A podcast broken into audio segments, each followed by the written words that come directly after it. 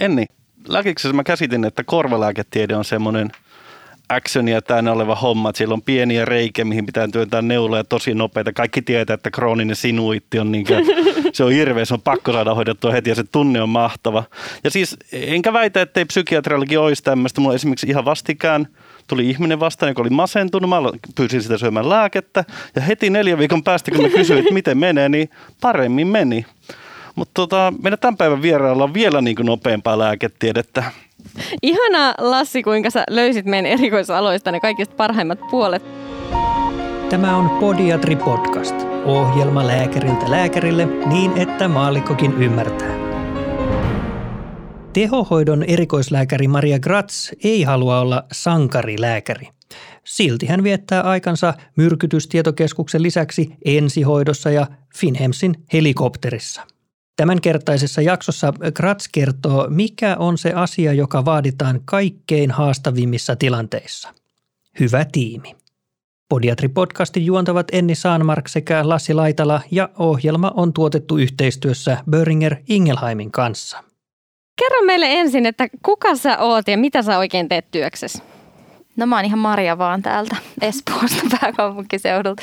Aika helsinkiläistynyt nykyään kyllä sitten ja stadis käynyt koulut jo yläasteesta lähtien, mutta musta piti tulla jotain ihan muuta. Matemaatikko tai laulaja tai jotain sellaista, mutta sitten mä en oikein oikein tota niin, niin. Kestänyt painetta, oli kaikki hirveän vaikeita. no oli on se, oh, joo, joo, se. Mutta mut itse asiassa ei se tavallaan siinä, että just se ajatus siitä, että minkälainen sit, minkälaisen musiikkiuran mä olisin luonut tai muuta, niin, niin mä ihan sit, se ei niinku tuntunut sit niinku nopeasti, että olisi tajunnut, että mi, mi, mihin suuntaan siitä mennä ja, ja sitten tota, mä en ymmärtänyt myöskään, että miskä sieltä matemaatikoksi sitten tavallaan, niin kuin, että minkälainen se työnkuva olisi ja muuta. Niin mä halusin valitsen tämmöisen helpon ammattikoulun, missä oli lukujärjestys, mistä, missä tota sai, sai mennä, mennä just sen mukaan kuusi vuotta ja sitten sieltä sai paperit käteen ja, ja se oli oikeasti myös semmoinen niin käsillä tekemisen, että se oli mulle niin kuin tärkeää siinä sitten kyllä, kun jotenkin pysähtyi pohtimaan, että mitä haluaa, niin että on joku semmoinen ammatti, missä saa käsillään tehdä.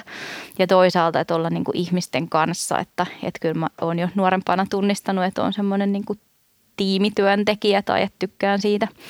Ja, ja se niin kuin lääkäriydessäkin sitten viehätti ja ehkä myös aika varhain jo veti mua niin kuin sellaisten alojen puoleen, missä niin kuin nämä operatiiviset alat monesti on, että en jossakin korvalääkärinä, niin on toki jo tiettyjä juttuja, mitä voi yksin tehdä ja vastaanotolla ja näin, mutta kyllä se kuitenkin sitten on niin kuin niissä, niissä isommissa tilanteissa ainakin, etteipä siinä yksin sitten pärjätä, niin se on, se on ollut mulle semmoinen jo alusta asti, että, että sitten siihen suuntaan. Mutta sitten mä ajattelin, että musta tulee kirurgi mutta eipä sitten tullutkaan, tuli jotain muuta. Missä vaiheessa sä päätit, että susta tulee anestesialääkäri? Kun, jos mä mietin, että musta tuntuu, että puolesta vuosikurssista piti tulla lastenlääkäri ja puolesta anestesialääkäri, koska ne on niinku kaksi sellaista jotenkin tosi hohdokasta alaa. Ja on edelleen sitä mieltä, että ne on hohdokkaita aloja, mutta toki kaikki muutkin erikoisalat päätyy saamaan lääkäreitä, joten missä vaiheessa niin kuin päätit, että sä sit haluat tehdä sitä sellaista sankarilääkärityötä? Ai kauhean, kun mä vierastun tuota sankarilääkäristä. No, puhutaan siitä vaikka myöhemmin, niin tartuta siihen nyt. Ehkä kaikille meille varmaan opinta, on varmaan monelle tuttua tavallaan se, että kun käy sitten näitä eri äh, blokkeja ja, ja tota, jaksoja sitten ja niissä on eri kliinisiä opettajia, niin osaksan se on sitten ne, mitkä viehättää, niin, niin voi olla, että on, on jotain semmoisia persoonia niissä opettajissa, mitä kunnioitti ja arvosti, tai, tai että he onnistu maalaamaan jonkun semmoisen, niin ku, kuvaamaan sitä työtä niin, että siitä tuli kiinnostava kuva. Ja anestesia on varmaan monille toki voi olla semmoinen, että kun sehän on aika pienessä osassa itse niitä lääkisopintoja, että se voi jäädä vähän semmoiseksi yksipuoliseksi tai että no, että se vaan, ne vaan nukuttaa sitten sen potilaan ja, ja sitten ne herättää sen ja, ja sitten okei, sitten on tehohoito, mutta sielläkin ne vaan niin kuin on ja sitten ne paranee ja jotain, niin kuin, että se ei välttämättä avaudu niin kuin vielä siinä vaiheessa tai näin itse ehkä sitten. Ja mua itse tosiaan kanssa kiinnosti ne operatiiviset ää, alat tai sillä lailla just kirurgian eri alat, mutta ehkä sitten siitä kautta, kun meni kesätöihin, niin jotenkin joltain vanhemmilta kursseilla, mä ehkä kuullut, että joo, että Anel kannattaa käydä kesätöissä ainakin, koska sit osaa hoitaa ne kaikki hätätilanteet, jos sellaisia tulee. Ja sitten näin jossain vaiheessa sitten teinkin, että hakeuduin. Ja kyllä se mut aika lailla sitten jo niin kuin, että se jäi tosi vahvasti jo niistä ajoista mieleen ja vaikka sitten kävinkin vähän jotain kirran aloitusta ehkä tekemässä tai jotain pientä, niin kyllä mua sitten niinku veri veti sinne, sinne suuntaan nimenomaan, että et huomasikin tavallaan, että se on myös ala toisaalta, missä itsellä niinku on niinku mukava olla, että ne hätätilanteet tuntukin siltä, että kiinnosti tavallaan se, että miten niissä – jos joku tuntee itsensä hyvin ja sen, mitä pitää tehdä ja sitten vähän sitä tiimityön tynkääkin ja osaa toimia rauhallisesti niissä, niin ne on täysin mahdollisia ja helppoja niin kuin hoitaa ja vaikka haastavia tavallaan, mutta että tavallaan, että se siinä niin kuin sit kiinnostikin, että tässä on toisaalta loputtomiin niin kuin kehityksen mahdollisuus tuossa kaikessa. Ja että se ei ole, niin kuin, se ei riitä pelkkä se medisiina, että vaikka sä tiedät, että eihän ne, anestesiologi ei tee mitään kauhean tai ensihoitolääkäri, niin ei ne ole kauhean niin kuin teknisesti monimutkaista, vaikka kirurgiaa, vaikka jotain pientä teemmekin tai se voi kuulostaa suurelta, että tekee kirurgisen ilmatien tai siis hengitystien tai jotain tämmöistä, mutta mutta se, mikä siitä tekee haastavaa, että, että sen tekee jossain kovassa paineessa tai että se päätöksenteko tulee tarpeeksi ajoissa tai että sä teet sen jotenkin vähän puuttuvin välinein tai, tai jossain muuttuvilla tiimeillä, niin, niin se oli joku semmoinen, mistä tunnisti, että tämä niinku niin kuin viehättääkin jopa tämä haaste tässä, että sitten niin kuin pitää kehittää myös muuta. Yhtään väheksymättä sitä totta kai sieltä täytyy olla pohjalla se lääketieteen rautainen osaaminen ja fysiologia ja kaikki anatomia ja muu. Mutta, mutta se on niin kuin mulle vetänyt niin kuin jo aika varhain puoleensa. Oliko sinullakin siis tälleen samalla tavalla kuin itse mielyin psykiatriaan niin käytyä, niin siellä huomasi, että tämähän on mukava, että tätä minä haluan tehdä. Mutta anestesiologia kiinnosti sinänsä. Menikö jotenkin sit niin, että sä tiesit heti, että anestesiologissa se on tämä ensihoito, vai oliko se, että sä olit ensihoidossa ja huomasit siellä, että tämä on se juttu? No mä tein itse asiassa ensihoidon suhteen, niin äh, silloin Helsingin lääkiksessä oli pysty tekemään syventävät opinnot semmoisella kurssilla, että sinne kymmenenkö meitä valittiin, että sai hakea. Ja en mä muista miten se haku, että miksi, miksi just meidät kymmenen valittiin sitten siihen että me saatiin, että me ei tavallaan tehty niin kuin perinteisiä syväreitä, vaan me käytiin Arkkadan ensihoitajien kanssa yhdessä semmoinen vuoden mittainen kurssi, missä me yhdessä sitten simuloitiin erilaisia ensihoitoja, hätätilanne tehtäviä ja, ja sitten tota, oli siinä luentoja, teoreettista opetustakin, lääkäriluentoja sitten jonkun verran ja sitten lopuksi vielä semmoinen Kuopion pelastuslaitoksella niin kuin harjoittelu sitten siellä pelastusharjoitusalueella. Ja tavallaan siitä oli saanut jo aika semmoisen niin kuin hyvänkin kuvan, että mitä se oikeasti niin kuin myös on, että, että millaista se olisi sitten tavallaan niissä olosuhteissa, kun saat sitten vielä niin kuin että kyllähän sä voit olla tavallaan niin kuin sairaalan sisälläkin pois siitä sun ydinympäristöstä. Että kyllä se anestesiologia on aika erilaista, jos se on leikkaussalissa, kun sulla on se tuttu ympäristö ja välineet ja anestesiahoitaja usein kokenut sellainen ja, ja niin, niin tota, tietyt rutiinit. Ja että siinä on tietty eroavaisuus kuin se, että sit sä lähdet vaikka met elvytysryhmän kanssa sairaalan sisälläkin. Että kyllähän se, että tavallaan se loppujen lopuksi nykyään mä ajattelen, että vaikka se sairaalan sisäinen ja sairaalan ulkopuolinen ensihoito, niin siinä on kyllä paljon semmoista yhteneväistä, että sun pitää ottaa jotkut reput ja kamat ja mennä toiseen paikkaan ja sitten yrittää siellä niillä pärjätä. Ja sulla on, ollaan ne jotkut omat lähin tiimi mukana, mutta sitten sulla on myös siellä jotain muita ammattilaisia ensivastehenkilöitä vaikka psykiatrian osastolla, jos joku hätätilanne, niin sitten minä pyydän vaikka psykiatria pitämään jotain pussia tai auttamaan tai, tai sitten niin, niin tota, on lisäkäsiksi. Ja yhtä laillahan me tehdään sitten ensihoidossa kentällä niin, että, että sitten hyödynnetään niitä käsipareja tai osaamista, mitä on. Tai joskus toisaalta toki hallitaankin sitä, jos on hirveä määrä kaikkea muuta joukkoa, että niitä pitää saada vähän sivuunkin kaikki aina tätä puhuu siitä, tai jotenkin musta tuntuu, että lääkärit on silleen, että no, että kyllä sitten siihen kaikkeen turtuu ja muuta, mutta mikä on niin kuin makeinta siinä ensihoidossa? Mitkä on itse asiassa keissejä tai hetkiä, kun sä oot edelleen sille, että tämä on maailman paras työ? Mä haluaisin vielä jatkaa tuohon, kun sä kysyit multa tavallaan, että oliko se anestesia sille, että tuntuu, että kotona. Ja. Niitä on edellisen perään vielä ennen sun sitä kysymystä, että, että että kyllä mä sitten samalla, kun toisaalta oli jo käsitys ehkä sieltä lääkisajalta, että mitä se ensihoitokin voisi ehkä olla, ja kävin sitten vielä amanuenssin Helsingin lääkäriyksikössä yhden kuukauden, niin ennen valmistumista, niin, niin oli semmoinen takaraivosajatus, että tämä voisi olla yksi polku, mutta sitten toisaalta tykkäsin ihan hirveästi siitä salityöstä ja siitä työrytmistä ja anestesialle ehkä aika kiva on se, että sä pystyt keskitty yleensä yhteen potilaaseen kerrallaan. Toki on sitten yksiköitä, vaikka meikun leikkuri, missä saattaa olla monta salia samaan aikaan ja hoidat useampaa ja vähän haastavampaakin hommaa, sitten kun oot jo kokeneempi.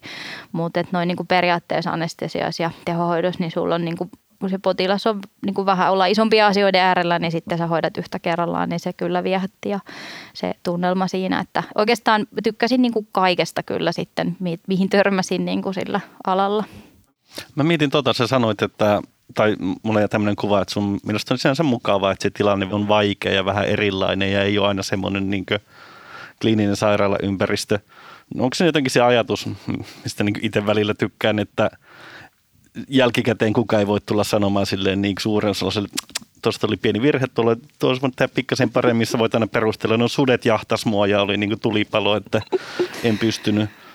Hyvä kysymys.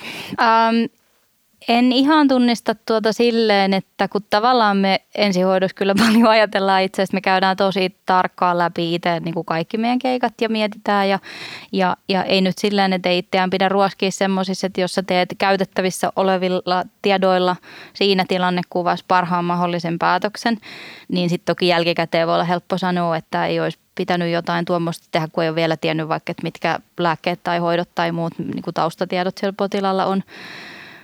Mutta sitten taas toisinpäin, että niin kuin päinvastoin mä ajattelen niin, että ei se ole mikään tekosyy, että me ei tehtäisi laadukasta ja hyvää ja rauhallista. Ja niin kuin, että kyllä me pyritään, että se olisi ihan yhtä sekä turvallista meille, mutta myös sit niin kuin potilaalle siinä. Ja sitten vaan sitä ei ole mahdollista tehdä ilman, että oikeasti me mietitään niitä prosesseja vähän laajemminkin, että on valmiiksi harjoiteltuja protokollia, standardoituja toimintatapoja, joista valitaan sitten ne niin kuin parhaat mahdolliset tai, tai vaikka vaikealla traumatehtävällä tai jollain elvytystehtävällä sitten, että, että sulhan menee ihan mahdoton aika, jos sä sanot jollekin, että joka ei tunne sitä, että pitäisi olla, että okei, että tee sä nyt hoida toi hengitysties, sun pitäisi selittää kaikki yksityiskohdat, sit, sit sun pitäisi valmistella intubaatio, sun pitäisi selittää kaikki ne, tai sitten, että, että laita lämpötalous ja immobilisaatio ja näin, ja sun pitäisi jokainen avata, mutta sitten kun sulla on se standardoitu se toiminta silleen, että sun tiimi tietää, mitä tehdä, tai ne jäsenet siinä, niin silloin sä pystyt jakaa käskyt nopeasti tai tehtävät. Okay. Ja kaikki tietää niitä tavalla, että et, et, et mä niinku itse taas näen sen sellaisena niinku että et kyllä mä tunnistan, että joo, ne kiinnostaa, koska sitten mitä kaikkea voi tehdä sillä, että me saadaan siitä silti yhtä laadukasta ja toimivaa kuin sitten jossain semmoisessa rauhallisessa elektiivisessä tilanteessa, jossa myös sitten nykyään käytetään jotain checkilistoja onneksi jo niin kuin sairaalan päässäkin. Että.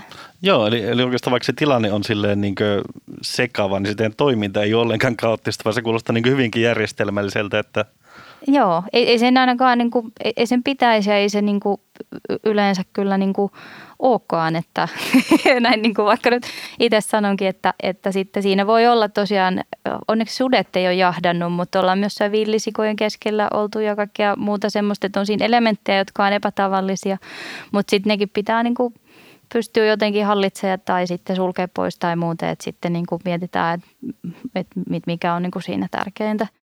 Kyllä mä näkisin, että toi on sellainen, niin kuin, tai jotenkin toi, että te käytte läpi sitä, mitä on tapahtunut, niin vaikka se on sellaista vähän niin kuin, miten se nyt sanoisi, sitä tehdään niillä aloilla, missä asiat tapahtuu nopeasti ja ihmishenki on vaarassa. Mutta et, kyllä mä Lassi koen, että meidänkin aloilla välillä olisi ihan hyvä miettiä ihan siis sellaisesta niin kuin ei niin vaarallisista ja akuuteista asioista. Että joskus oikeasti käydä jonkun kanssa läpi, että miten ne meni ja mitä voisi petrata. Ja samoin se tiimityö, niin vaikka se ei olisi se hätä, niin olisihan niitä silti hyvä niin kuin jumpata.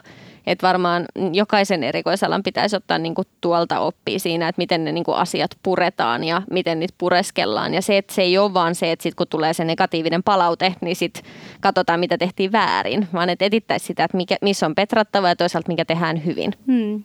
Ja se on, se on kiinnostavaa sitten toki tuossa nyt, kun on toiminut tuossa lääkärihelikopteriympäristössä, niin sitten siinä on tietysti niin kuin se ilmailupuoleltakin paljon kaikkea, mitä opitaan ja toimitaan myös ilma-aluksen jäsenenä. Ja, ja tavallaan, että kun siinä maailmassa on sitten taas jo niin pitkään ollut ne standardit ja sopit ja checklistat ja, ja niin kuin lähtien jo sellaisesta tavallaan, että mitä me on mietitty sitten paljon meidän ensihoitotehtävillekin, että, tai itsekin miettii, että sen sijaan, että mä käyttäisin larynxmaskista jotain viittä eri nimeä, että mä puhuisin lärpäkkeestä tai aigeellista tai mistä, niin tavallaan, että sillä on joku yksi sovittu nimi, mikä se on ja sitten me käytetään sitä ja kaikki tietää sen, että ei käytetä semmoisia omia slangisanoja, että varsinkin jossain just hätätilanteessa, niin vaikka mä en olisi niin niin kuin itse siinä jossain paniikissa, mutta mulla voi olla joku kokemattomampi ensihoitaja, jolle ei ole ehkä niin, kuin niin tuttua mikään. Ja sitten jos mä käytän jotain hauskoja viitsimuotoja, slangisanoja niistä välineistä, niin sitten se on niin kuin vaikeampi niitä ojentaa ja noukkia ja muuta. Että tavallaan sitten se, että kyllähän me tiedämme ihan tutkittujen tulosten perusteella, että näillä asioilla olisi merkitys näillä non-teknisillä taidoilla. Ja niistä puhuttiin kyllä mun anestesia-erikoistumisen aikana jo, jo sitten ihan niin kuin sairaalan sisälläkin kyllä näissä työyhteisöissä. Ja, ja onneksi se kehitys yhä jatkuu, että ei tietenkään Roomaa rakennettu päivässä ja toimintatapoja, niin ei myöskään, tai toimintakulttuuria muuteta yhdessä yössä, mutta paljon nähdään nyt jo, että muutkin alat kuin vaikka anestesiologia-ala, joka ehkä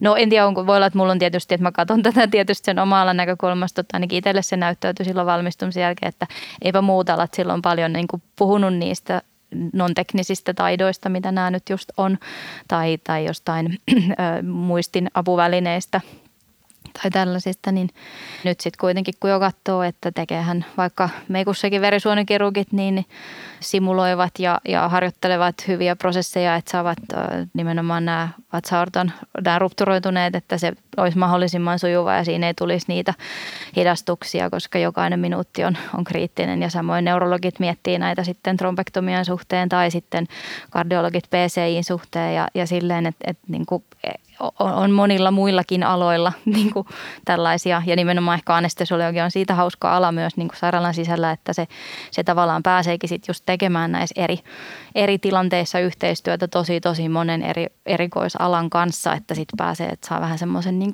ikkunan moneen sellaiseen, niin kuin on se sitten just traumakardiologia, neurologia tai sitten neurokirurgia tai, tai joku muu kirurgia. Niin. Aika vähän korvataudit.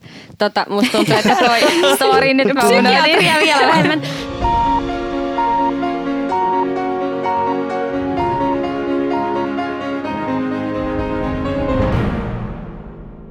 palatakseni vähän ajassa taaksepäin, että se käsityöaspekti kiinnostaa sinua tai semmoinen, että tehdään niin kuin jotain konkreettisesti ja – sitten mä mietin, että mitähän Enni miettii siitä, että sä teit syventävät opinnot ikään kuin käytännöllisesti, etkä niin kuin lähtenyt lukemaan tieteellistä kirjallisuutta. Ja Enni on tuommoinen akateemisuuteen taipuvainen. Että, että, että, mutta sitten sä kuitenkin... Tota, Tehtiin käsityön... joku opinnäyte, tai siis ei opinnäyte, joku jonkunlainen syventävä tutkielma-asia siinä oli kyllä mm-hmm. sitten, mutta ei tosiaan niin kuin semmoinen tutkimusprojekti, että se oli Joo, Joo. Mä, mä olen aika varma, että siis mun, mun syventävin ohjaaja ei lukenut sitä mun työtä ikinä, mutta tuota, ei sekään semmoinen tieteellisesti kunnianhimoinen ollut. Mutta sen tota, tämmöisen käsillä tekemisen vastapainoksi tosiaan sä oot pari kertaa maininnut, että sä oot siellä myrkytystietokeskuksessa. Joo. Miten se menee? Opitteko te, tai opetteletko te kaiken ulkoa, kaikki myrkytykset, vai onko teillä vaan semmoinen iso, Joo, iso database, mistä tulee? Se tulee nimittäin Joo, aika hyviä kaikki, ohjeita. kaikki lääkkeet ulkoa, erityisesti kliininen farmakologia mun. Ai, jotenkin arvelinkin. Mä, mä itse olisin veikannut jälkimmäistä. Joo, joo, siis niitä on joku 80 000 miljoonaa mitä eri kemiallisia aineita, mutta mä osaan ne kaikki. Ei tota, um, se on, tota, mä oon ollut siellä nyt, mä tykkään ihan hirveästi, se on ollut nyt noin viisi vuotta niin kuin, en mä muista, mutta karkeasti viisi vuotta niin kuin mun niin kuin iso osa mun päivätyötä, että toi kliininen työ ja päivystystyö on tuolla lääkärihelikopterissa, mutta sitten siellä myrkkärissä nimenomaan päivisin sitten on. Ja mitä se sitten tarkoittaa mullekin, kun sinne niin kuin pyydettiin ja lähti, niin kuin mä vähän sitä niin kuin mietin, että mitähän tämä nyt oikeastaan on. Ja asiantuntijatyösananahan kuulosti jotenkin sille epämiellyttävältä tällaiselle niin kuin just käsityöammattilaiselle ja niin kuin mietti sitä, että no onko se, että, että missä ne potilaat on sitten ja näin.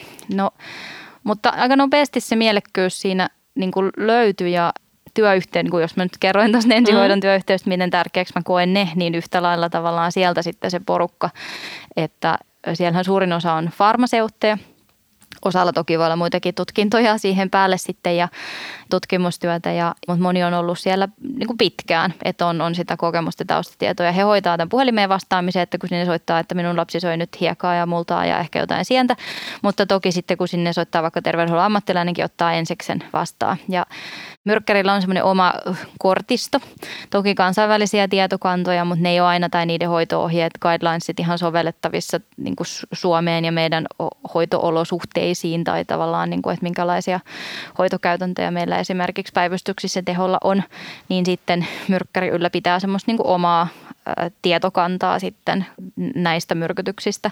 Ja se ei ole julkinen, koska toki tietysti, että no kuka omistaa tiedon ja näin, että se on aika iso resurssi käytetään, että se, se luodaan, mutta myöskin ajatellen vaikka Suomen lääkäreitä, että, että siinä on niin kuin ihan äh, tavallaan, että siinä on aika pitkä perehdytys, että meidän farmaseutitkin osaa sitä niin kuin lukea, tulkita ja käyttää ja sillä tavalla, että sen takia sitten he käyttää sitä niiden puheluiden tukena sitten. Mutta kyllä nämä hankalimmat sitten tehohoitoiset, vaikeahoitoiset myrkytykset, niin ne tulee sitten meille lääkäreille konsultaationa myös ja siitä tykkään itse tosi paljon, että sit saa tehdä just sen teholääkärin kanssa ihan koko maan, ka, niin kuin kautta maan, eli kansallinen keskushan se sinänsä on, eli palvelee kaikkia, niin sitten tota, voidaan auttaa sitten niissä. Ja näin niin kuin jos Enni on nyt akateemisesti suuntautunut, niin mun silti täytyy sanoa, että myrkytyksissähän tämä tiedon laatu silleen, kun ihmisiä on kauhean eettistä myrkyttää silleen tahallaan, varsinkaan näissä kemikaalia ja muissa, että lääkkeistä meillä on ehkä vähän enemmän tietoa toki jo niin kuin lääkkeiden niin kuin lääketutkimusten perusteella ja vaikkapa tiedetään just tarkkaan vaikutusmekanismit ja haittavaikutusten kirjoja ja sellaista, mutta se, että miten nekään käyttäytyy sitten vaikka massiiveissa myrkytyksissä tai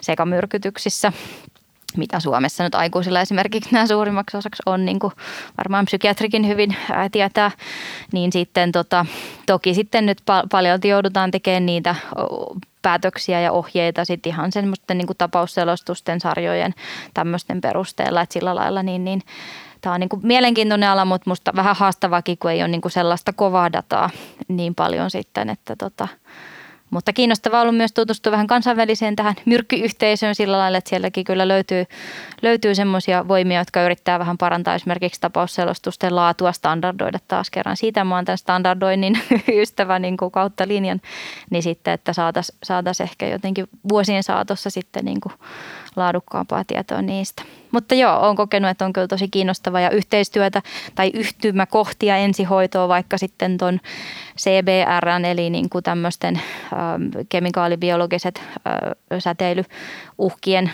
suhteen on toki sitten ensihoitoa ja tämmöiseen varautumiseen ja muuhun, niin, niin tota, kyllä niin kuin hyvä yhdistelmä. Mitä siellä sitten niin tulee? Että kaikkihan nyt meistä tietää, että lääkkeet voi ottaa niin kuin paljon tai just syödä sieniä tai muuta, mutta, mutta onko jotain muuta sellaista, mitä sä et olisi niin kuin ajatellut, että ihmiset pistää suuhunsa, mihin sitten joutuu vastaamaan?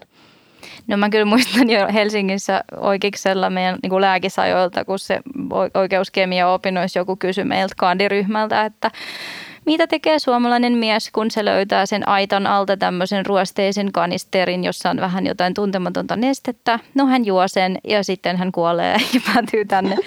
Että tavallaan mä en ole ehkä yllättynyt mistään mutta on se sitten tavallaan niin kuin avannut silmiä sillä lailla, että vaikka kemikaaleista, niin moni, monet pelätyt shampoot ja saippuat ja semmoiset, mitä lapset vaikka pääsee käsiksi tai joutuu suuhun, niin itse asiassa aika moni on vaaraton, jos ei ole syövyttävä, mutta sitten voi olla semmoisia yllättäviä, että vaikka kosmetiikasta sitten löytyy toksisia alkoholeja, jolloin ihan pienikin määrä voi olla hajuvettä esimerkiksi vaarallinen, että niitä ei aina osata sitten pelätä tai ajatella, tai sitten vaikka grilli neste tai tämmöinen, että, että jos nyt miettii vaikka lasten vakavia myrkytyksiä, jotka onneksi on tosi tosi harvinaisia, mutta ne harvat kuolemat, mitä vaikka viimeisen parinkymmenen vuoden aikana on liittynyt esimerkiksi siihen, että grillinestettä päästy juomaan.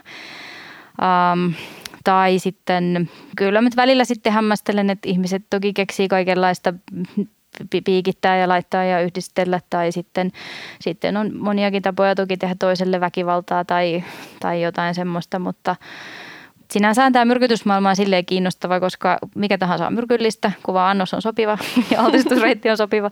Niin kuin vesi ja suolakin on, mutta yhtä lailla taas sitten monestakin asiasta voi, voi kyllä ihan niin kuin ongelmitta selvitä. Että kyllä mä niin itse tykkään sitten taas niin kuin vaikka just tämä myrkkärin toiminta, että se asiantuntijalääkärinkin toiminta on aika mielekästä siinä, kun miettii, että jos me hyvin suunnitellaan meidän hoito-ohjeet ja meillä on tuommoinen puhelinpalvelu, joka vaikka pitää päivystyksessä tuhannet ihmiset pois sen takia, että muuten ne tulisi sinne turhaan, kun voidaan jo sanoa, että hei, ei tässä ole mitään riskiä, ei tarvitse mennä sinne ruuhkauttaa niitä. Ja sitä paitsi se päivystävä lääkäri soittaa aina ensin myrkkäriin. niin. Siis mun mielestä Niin. myrkytystietokeskus on paras paikka, mitä mä oon ikinä konsultoinut. Mä oon muutaman kerran soittanut, jotenkin aina Ihanaa.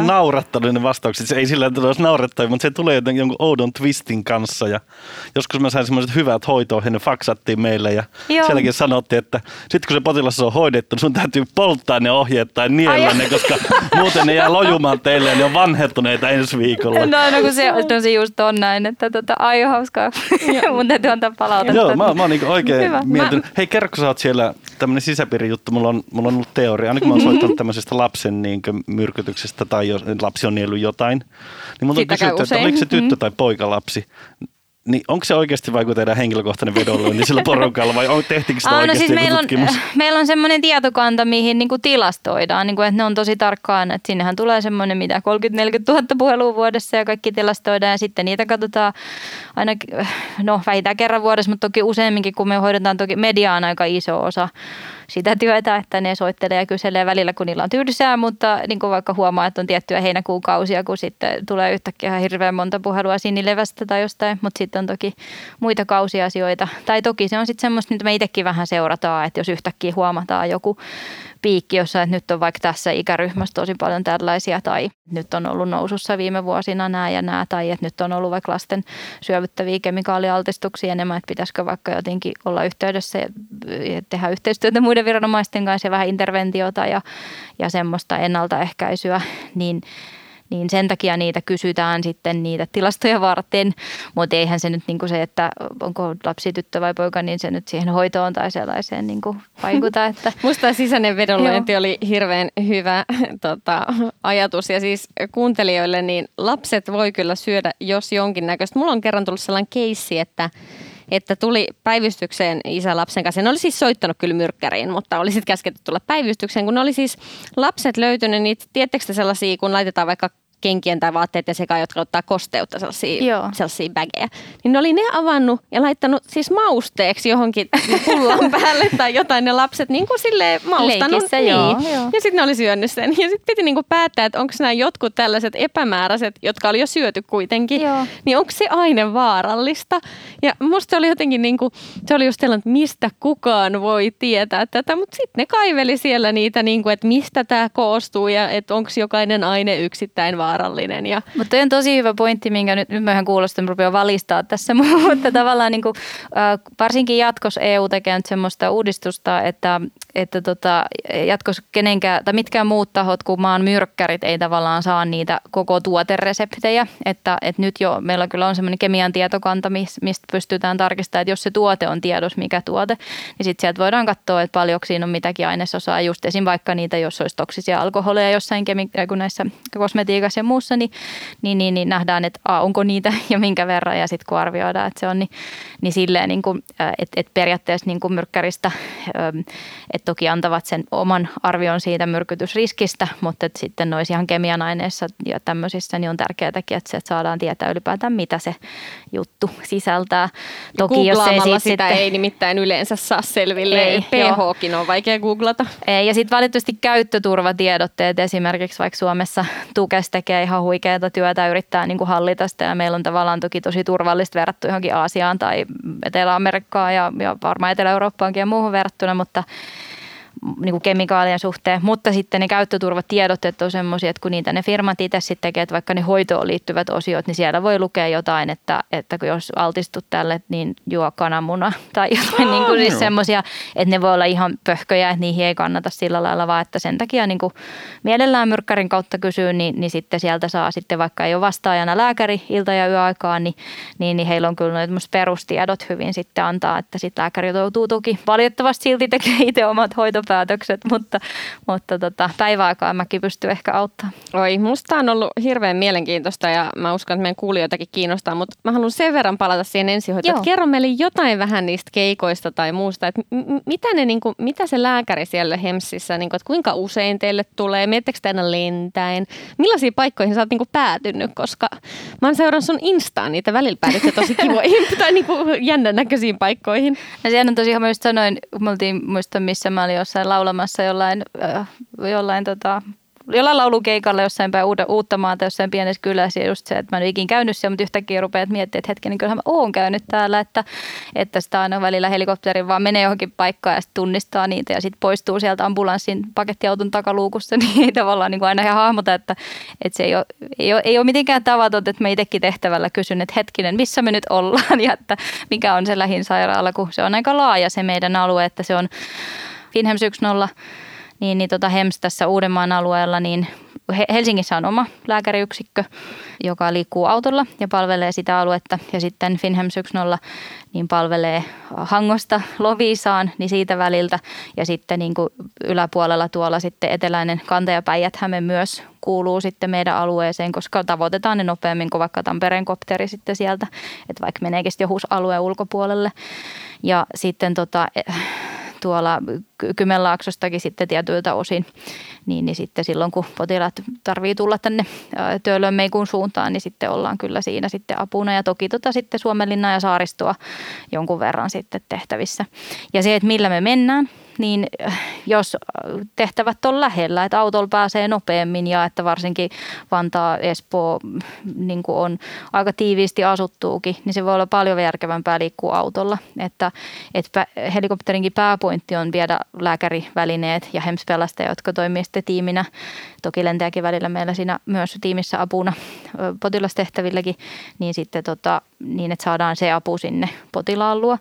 Ja sitten aika usein, koska meidän tieverkot on niin hyviä tässä, tässä Etelä-Suomessa, moottoritiet, niin jos ollaan silleen siinä lähellä, niin tullaan kuitenkin sillä ambulanssilla sitten tänne Meilahteen tai Töölöön sitten, missä sitten ho- hoito onkaan. Mutta sitten on tilanteita, jossa ei ole lentosää tarpeeksi hyvä, että se on turvallista tai viranomaismääräyksien puolesta sallittuu lentää, niin sitten me liikutaan autolla välillä Asikkalaankin asti tai jotain, että mennään aika, aika kauas välillä, että sitten tietysti silloin taktiikaksi yritetään valita se, että ambulanssi, joka on sitten siellä jo ensihoitoyksikkö kohteessa, niin, niin tota, pääsee potilaan kanssa ehkä liikkeelle ja aloittavat jo tietyt henkeä pelastavat hoitotoimet ja sitten kohdataan matkalla ja vähän siinä te- tehdään jotain lisää ja sitten, sitten tota, niin, niin mennään, mennään perille asti, että silleen vähän päästään nopeammin.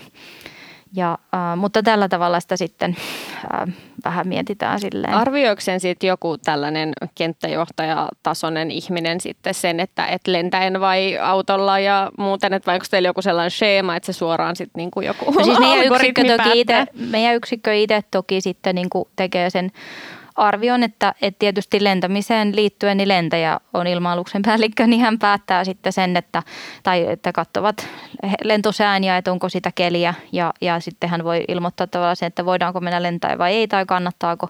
Toki lääkäri voi sitten viime kädessä päättää, että joskus voi olla sellainen tilanne, että vaikka näyttää siltä, että no nyt voi olla, että vähän on jotkut pilvet ja muut tulossa sillä tavalla, että on vähän epävarmaa päästäänkö, mutta todennäköisesti päästään, että kumpi on tärkeämpää, että yritetään mennä lentää vähän nopeammin vai että mennään sitten autolla, jolloin päästään varmasti niin sanotusti. Ja sittenhän se riippuu siitä, että mitä te, tietoja mulla on tehtävästä ja, ja että minkälaisen taktiikan me sitten niin kuin valitaan siinä. Että siinä kun me saadaan hälytys, niin, niin, niin tota, Suomessahan on ihan tosi hieno tämä tetraverkkojärjestelmä, että me saadaan Saadaan Mikä on tetraverkkojärjestelmä?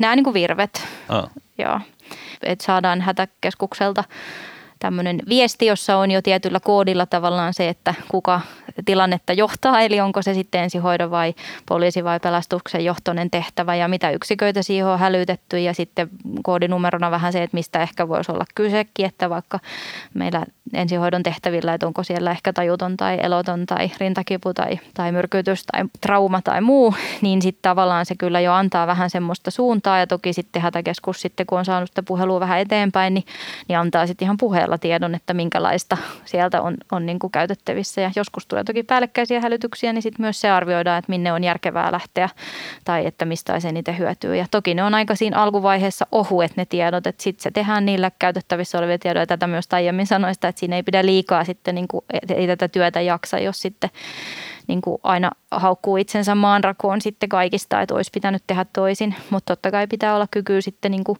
tarkastella niitä kaikkea sitten niin kuin jälkikäteen, että katsoa. Mutta anyway, sitten me saadaan, saadaan se hälytys ja sitten päätetään, millä lähdetään ja lähdetään. Ja sitten tämä radiojärjestelmä on siitä kiva kanssa, että sitten pystytään jo matkalla saamaan, koska usein sinne ehtii ensihoitoyksikkö tai ensivaste. Se voi olla täällä vähän kauemmilla alueilla varsinkin, että se on joku tämmöinen sopimus palokunnan yksikkö esimerkiksi, niin että he voisivat sitten jo ilmoittaa tuulilasiraporttia, eli tavallaan heti kun jo tulee omin silmin, että miltä näyttää, montako potilasta, onko ne reagoiko vai eikö, tai että minkälaista, jos siellä on jotain pelastuksen tai poliisin asioihin liittyvää, niin muillekin yksiköille tiedoksi.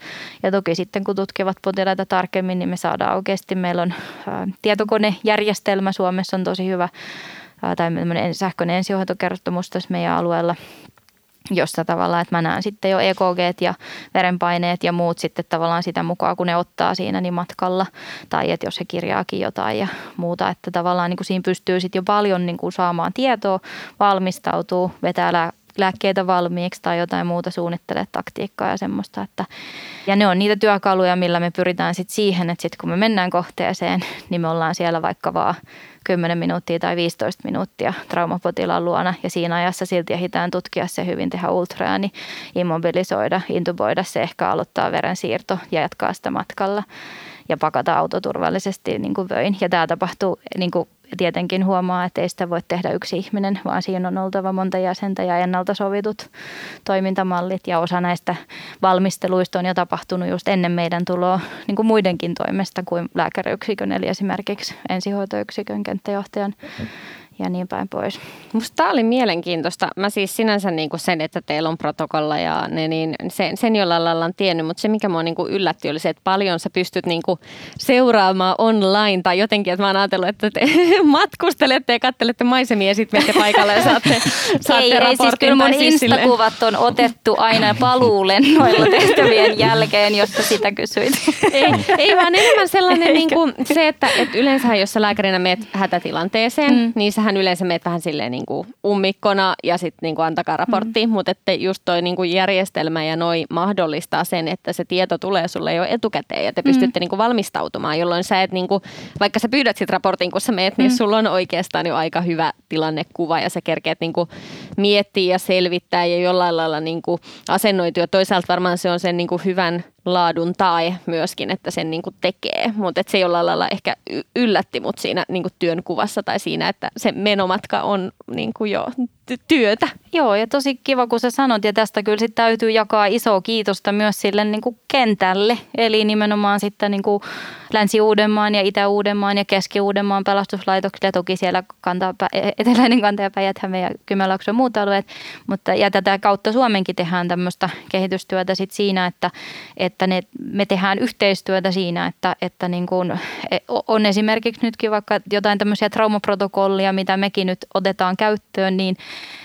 niin tämmöisiä tiimityömalleja, niin, niin kaikki on lääkäriyksikössä välttämättä kehitetty, vaan että nytkin yksi on Länsi-Uudenmaan alueen niin kuin kenttäjohtajien, ensihoitajien toimesta.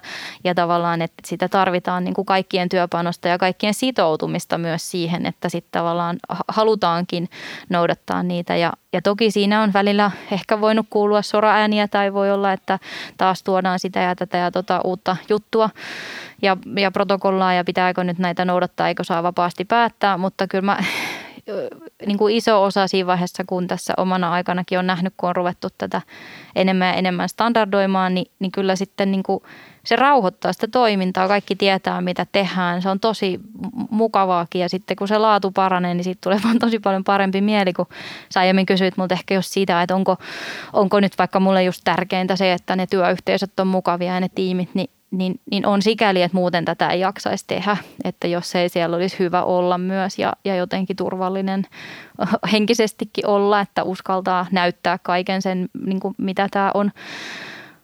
Mutta kyllähän se motivaatio sitten kuitenkin ja halu tehdä just, just tätä työtä niin on sitten siinä, niin kuin mä uskoisin, että kaikilla lääkäreillä, että sä haluat tehdä sen potilaan parhaaksi sitä ja esimerkiksi meillä se tarkoittaa sitten joskus sitä, että ei se paras ole aina se, että mä teen kaiken mitä mä osaan, että mä intuboin ja teen, teen reikiä siihen veitsellä tai neulalla, vaikka anestesialääkärinä tykkään siis pistää ihmisiä neuloilla.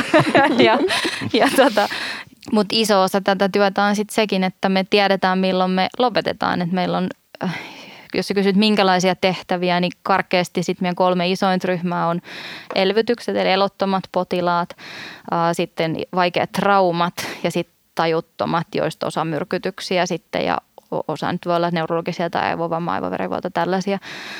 Ja sitten on, on, on synnytyksiä, puukutuksia, jotain tämmöistä kaikenlaista muuta, joita on sitten niinku määrällisesti vähän vähemmän, mutta, mutta kuitenkin.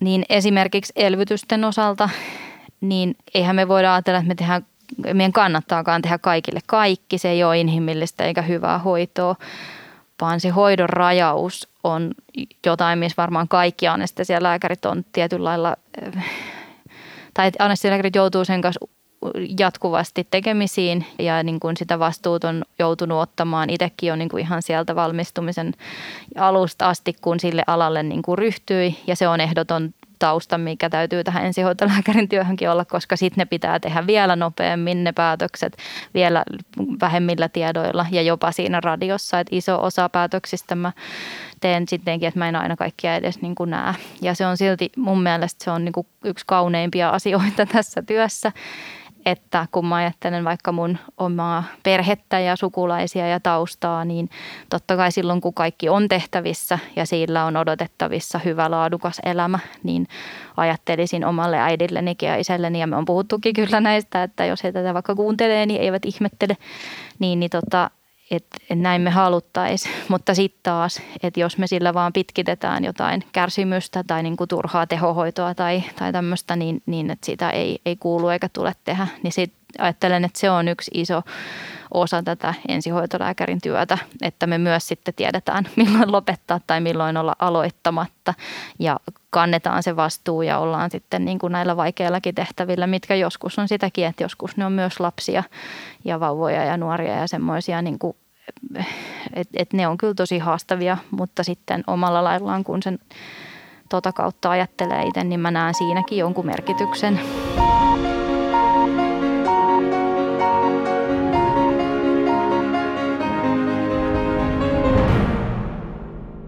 Se tässä pari kertaa puhuitkin jo tuosta jaksamisesta, että tätä ei jaksaisi muuten. Ja sitten sä käytit sen sanaleikin, jota säästin, että on keikkoja ja keikkoja sullakin, että sä harrastat myös musiikkia tämän vastapainoksi. Ja, ja, ja mä käsitin, että sulla on myös taipumusta ottaa niin lomarahat vapaan, jos näin on. Ja, ja mietin, että onko se niin, että rankkatyö, vaatiiko se niin rankat vai semmoiset hempeät huvit? Hyvä kysymys.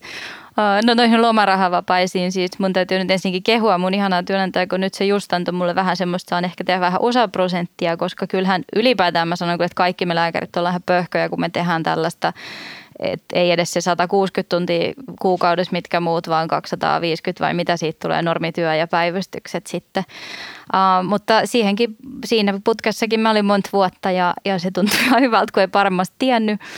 Ja äh, puolisokin oli silloin alalla ja muuta, mutta kyllä mun täytyy sanoa, että nyt niin kuin varsinkin sit yhdistettynä siihen, että vastuu on toki kasvanut ihan siinä päivätyössä, asiantuntijatyössä ja erilaiset projektit ja deadlineit. Ja sitten toisaalta sitten toi ensihoitotyö, että kun sä kysyit, että saadaanko me nukkua välillä tai muuta, niin ei oikeastaan, että niitä keikkoja tulee Tulee toki vaihteleva määrä, joskus niitä on ihan vain pari vuorokaudessa, nekin voi tulla niin sanotusti peruutuksina, että ei just nähdä niitä potilaita, mutta sitten välillä se on sitä, että sulle tulee 12 tunnin sisään joku kahdeksan tehtävää ja ne on kaikki kriittisesti sairaita ja yrittää kuolla aktiivisesti sun käsiin koko ajan ja vähän kuoleekin välillä.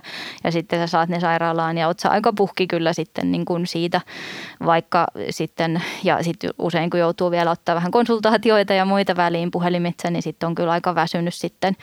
Ja siihen yhdistettynä semmoinen henkinen kuormitus, eli tavallaan tämä semmoinen niin kuin kumulatiivinen, että en mä nykyään enää, että jollain lailla niin kuin näihin rutinoituu, että ei niin kuin, se on aika outokin asia tavallaan, että se tuntuu ihan rutiinilta tämmöiset tilanteet, mutta sitten niin, niin tota, on sillä varmaan joku pidempiaikainen vaikutus sit siihen.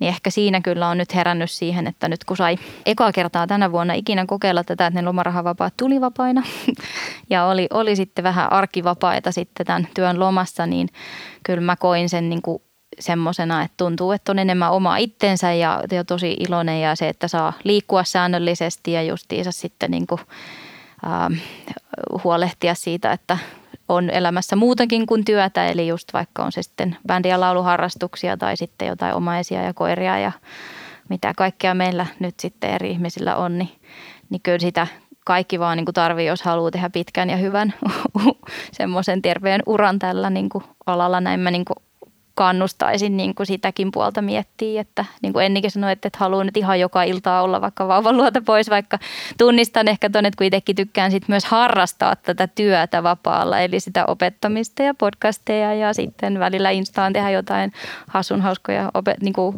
alaankin liittyviä juttuja, niin, niin pitää vähän pitää niitä rajoja sitten kuitenkin, että on se, on se vapaa mun mielestä jollain lailla tämä sun työ kuulostaa ihan kamalan kiehtovalta. Tästä voisi puhua loputtomasti, mutta tätä me ollaan varmasti käyty a- aika laajasti sekä myrkytystietokeskusta että ensihoitolääkäriyttä ja ö, mulle jäi ehkä päällimmäiseksi sellainen olo, että, että kuitenkin niin kuin, eh, kun sä sanot, että sä inhoat sitä sankarilääkäritermiä, niin mä koen, että se on edelleen niin kuin sankaruutta. Mä uskon, että kaikki työ on jollain lailla sankaruutta, mutta ehkä ei se olekaan ne toimenpiteet ja pistot ja kaikki muut, vaan ehkä se, se onkin enemmän sitä niin kuin kykyä tehdä päätöksiä ja ottaa vastuuta ja muuta. Ja musta kuulostaa, että se yhdistettynä siihen tiimityöhön onkin ehkä sitä niin kuin isointa sankaruutta tuossa hommassa. Mikä fiilis sulla Lassi on jäänyt tästä? Mä löytän siitä, että siis mä jotenkin oletin, että toi on hyvin erilaista, niin kuin se varmasti onkin. Mä saan niistä lämpimässä villapaidat mm. päällä kuin oma työni, mutta siinä on tiimityötä, tykkään siitä psykiatrissa, siinä, sitä meillä on – ja tuo, että asiat on, niin kuin, tehdään järjestelmällisesti ja tiedetään, mitä tehdään, eikä vaan niin kuin, ihmetellä siellä. No meillä on aika vähän sitä psykiatrissa, mutta sitä on tulossa enemmän ja se on niin kuin, se, mitä mä tykkään, että niin kuin, asioita tehdään järjestelmällisesti eikä vaan fiilispohjalta. Ymmärrän kyllä, miksi joku saattaa valita tuommoisenkin, vaikka se käsityöt ja se, ettei saa pitää villapaitoja vähän.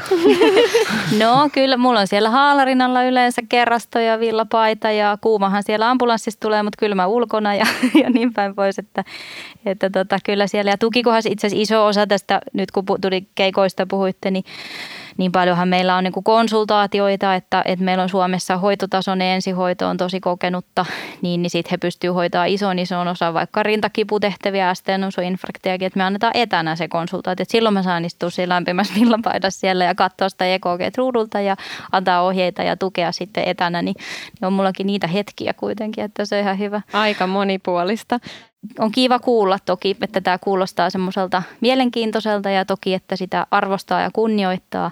Ja on kivakin tavallaan avata vähän enemmän, mitä se on, että, että just tavallaan en yhtään väheksy sitä vaikka lentämistä tai muuta, mutta itselle se nimenomaan tulee siitä just tosta niin kuin syvemmästä ja laajemmasta työn sisällöstä kuin siitä pinnasta, millaisena se välillä näyttäytyy se ala. Ja sitten jotenkin kuitenkin niin syvästi tiimityöläisenä tai semmoisena, niin ajattelen, että kukaan ei tee tätä työtä yksin.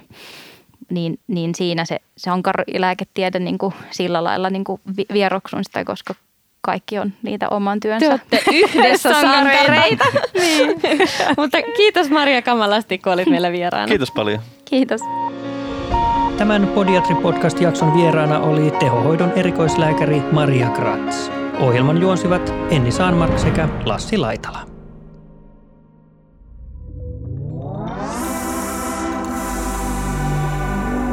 Tämän podcastin tuotti Suomen Podcast Media. Seuraa sarjaa Spotifyssa tai suosittele sitä muille antamalla arvostelusi Apple Podcastissa.